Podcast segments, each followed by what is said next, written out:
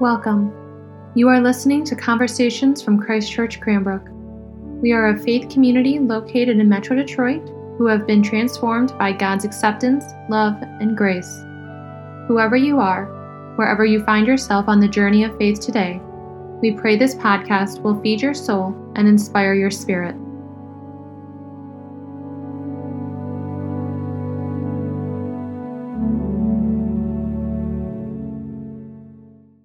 I speak today as a sinner to sinners, as the beloved of God to God's beloved, as one called to bear witness to those called to bear witness. Amen.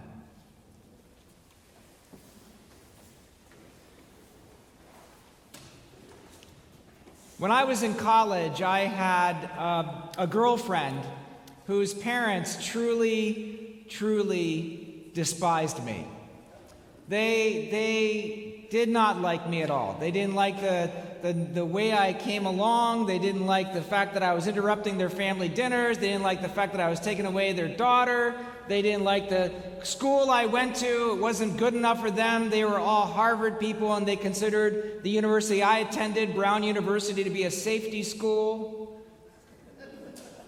They did not like me at all. And I tried my best to somehow convinced them that I was a good person.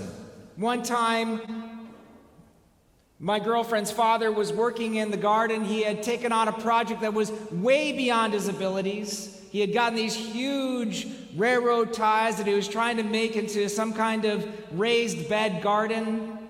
And I, drawing from my background in construction, came in. I showed him how to do it. I got the, everything lined up. I put it up for him and he invited me to dinner. I thought this could be the change. It wasn't the change. He still did not like me. And one parents' weekend at college, for reasons that I don't really understand, my girlfriend's mother invited my parents over for tea. I knew this was going to be a power play. I knew this was going to be one of those moments where my parents would walk in and they would see that they were not worthy of this family and politely tell me to try to pick someone else. And so I tried to prepare my parents and I found out that only my mother could come. And so I tried to com- prepare my mother and say, Get ready for this, mom. These people are very waspy, very preppy people. You might want to shop at Talbot's. Just be ready for this. Lots riding on this, mom. And I'll never forget, she chose to meet me at the girlfriend's house. And she came in, and uh, she was wearing this skirt that was polka dotted. It was not preppy. She had not bought it from Talbot's. But it was an amazing skirt. It had a kind of black background, and on the front, it had these smoky gray polka dots. And it was her way of saying that she was a working woman. My mother was not a stay at home mom. She was a working woman. She worked for a living. And she came dressed professionally. And there was this tense conversation during the tea in which there was a kind of mapping of who we were and who my mother was. And she explained her work and what she did, and that she worked for the family company and she did construction. She was the comptroller, which meant that she had to make sure that the bills were paid and that the invoices were sent and that contracts were honored and kept. It was not an easy job. And at the end of that tea, she turned to me and she said, I really was going to try to wear something preppy. I did shop at Talbot's. I liked the store. But I realized that that wouldn't be me. And in that moment, I realized that she was someone who I didn't know as well as I thought. And I realized that she had something to teach me that I didn't know. My mother was a working woman. My father traveled for his work. His absences were both excused and inexcusable. He liked guns and girls, and he enjoyed spending his time away. My mother was not a nurturer. She was not able to nurture well because, in part, she worked for a living and would spend long hours in the office. Often, I was left at home, fending for myself for much of the day after school. In many ways, my experience was a kind of harbinger and foreshadowing of the work that so many of us do now, so many mothers, so many women. And the lessons that I learned from her were sometimes difficult. When this girlfriend that I liked broke up with me, I was devastated. I called her up and I explained what happened, and she said, Honey, my first husband came at me with a knife. You'll get over this. And so I did. And when I met my present wife, Claire, the love of my life and mother to my children and wonderful person, my mother approved, even though they have never quite seen eye to eye. She approved because she knew that Claire loved me. And my mother would often call me when I was a little boy, and uh, she was trying to make it home for dinner. And I remember that I would be told step by step how to get the supper started. Take the large pan, put it on the stove, turn the stove up to six, be careful. Put oil in the pan, crush the garlic, get it going. I'll be there in a second. And she would come and make dinner. Now, I say all of this to you because I've been struggling with something when it comes to Mother's Day. And that is that for years, I have struggled with the thought of whether or not Mother's Day belongs to my mother. On Mother's Day, we tend to lift up motherhood and we tend to define motherhood very, very, very narrowly as this capacity to give nurture and it's often defined, if you read on Facebook, the posts by those who have a kind of in the lane moment when it comes to Mother's Day, that it's about notes and lunches and carefully packed presents and all of these things. My mother did none of those things. She could not nurture me. Her life was too difficult. The traumas that she had to endure, the marriage that she had to survive these were all challenges. And it wasn't until a few years ago that I realized that it was all for me and my brother. She stayed with my father because she wanted to have a stable home. And that was a sacrifice of her dignity, a sacrifice of her time, sacrifice of her very self. And she worked because that was her way of maintaining some independence. She was a smart woman, a brilliant woman. She could have done more, but instead she stayed out of loyalty to her family and because it was a stable job. She sacrificed for me. And there has never been a goal or standard that was too high for me. So my mother did not give me nurture, but she believed in me. More than my father.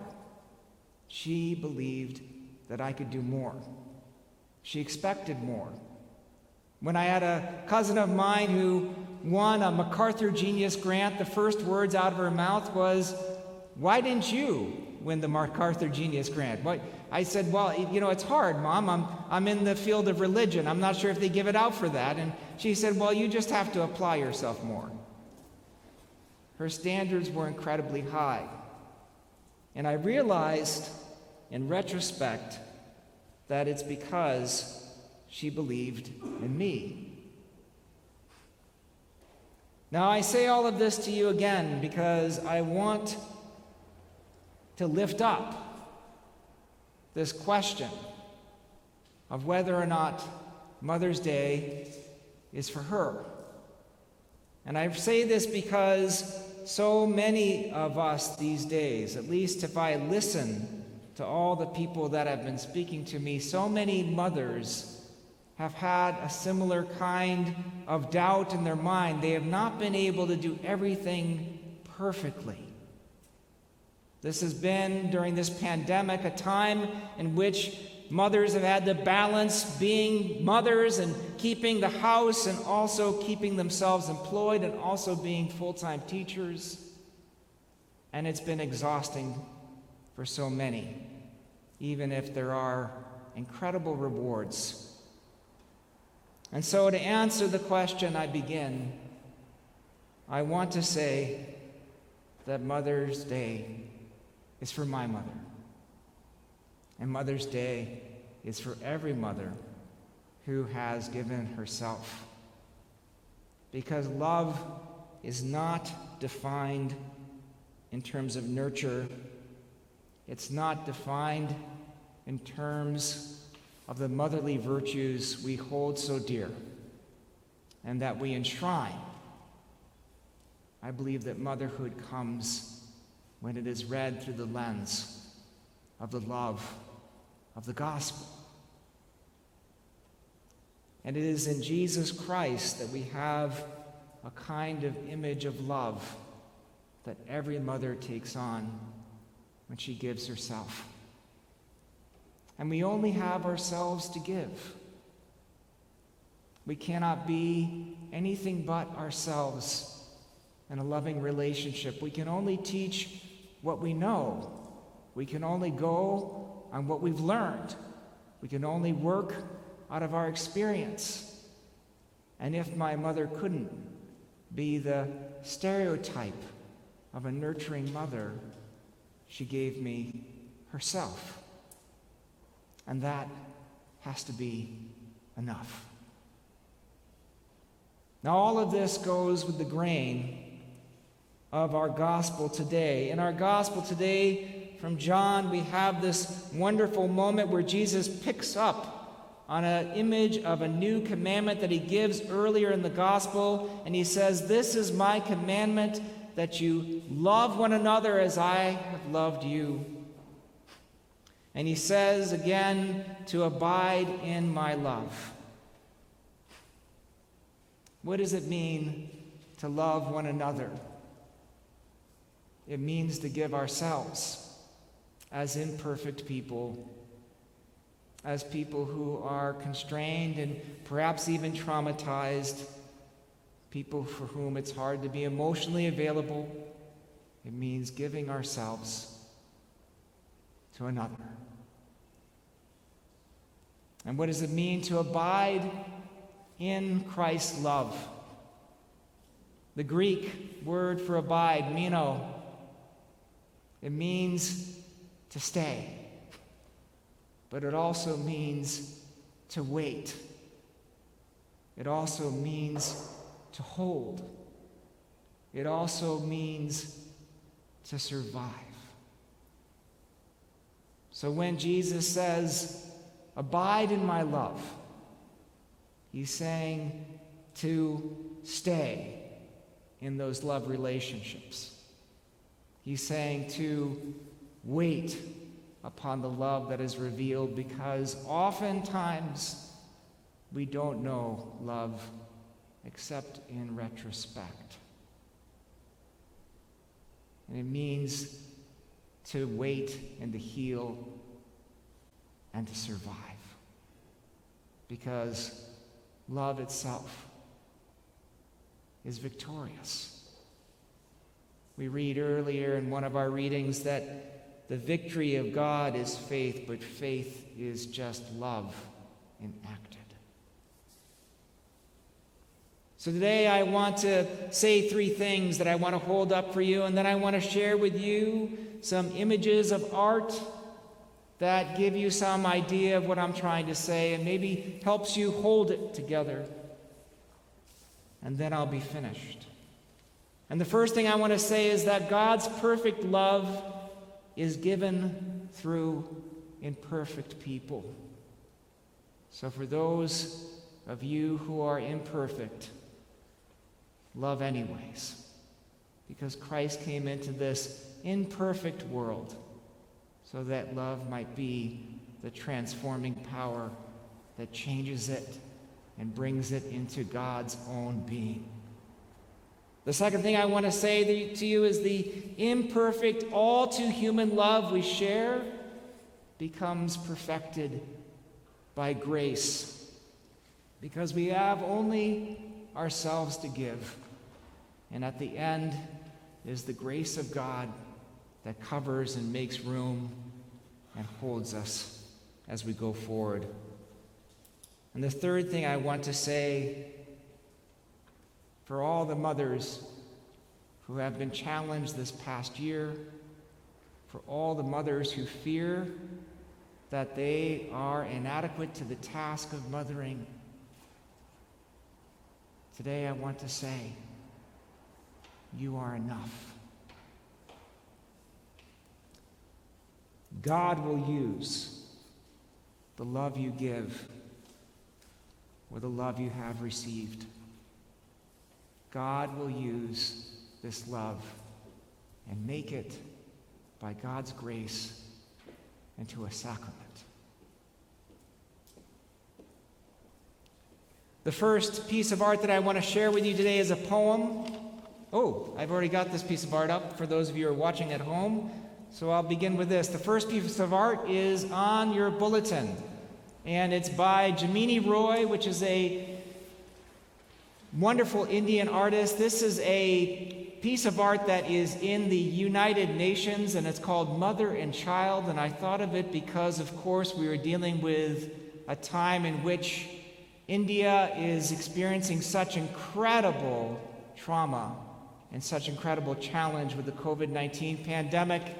And this piece is so powerful because you can see in it a mother who is both alike and different from the child she is protecting. And the key here is not the skin tone, but the eyes. Because the child's eyes are trusting, and the mother's eyes are wary and suspicious and protective this is not a nurturing mother, but this is a mother who's willing to give her life to protect her child. And that is who we celebrate on Mother's Day. And the second piece of art that I want to lift before you today is a poem that a parishioner wrote and posted on Facebook, Don Warwick. And one of the privileges of my life was when I was able to walk with him as he said goodbye to both of his parents and came to terms with the fact that, like me, we both had complicated relationships with our parents.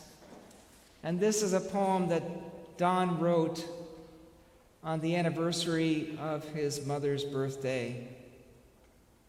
Mom, you were young and sweet and vibrant and loving and sensitive and vulnerable and tearful and sometimes dramatic and distant and quick tempered and difficult and apologetic and complicated and increasingly frail and in pain and sometimes numb to pain and tough and brave and frightened and slipping away and lost and gone. And now you are but a memory. I love you. This day in which we give thanks for mothers, know that you are enough. Look for the grace that is revealed in imperfect relationships. And remember to abide.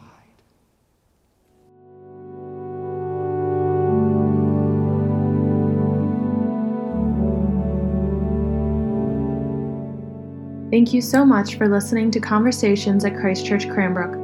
To learn more about our mission, worship services, and learning opportunities, please visit us at christchurchcranbrook.org. You can find us on Facebook and Instagram at Christchurch Cranbrook. We look forward to you joining us again, and may God bless you now and always.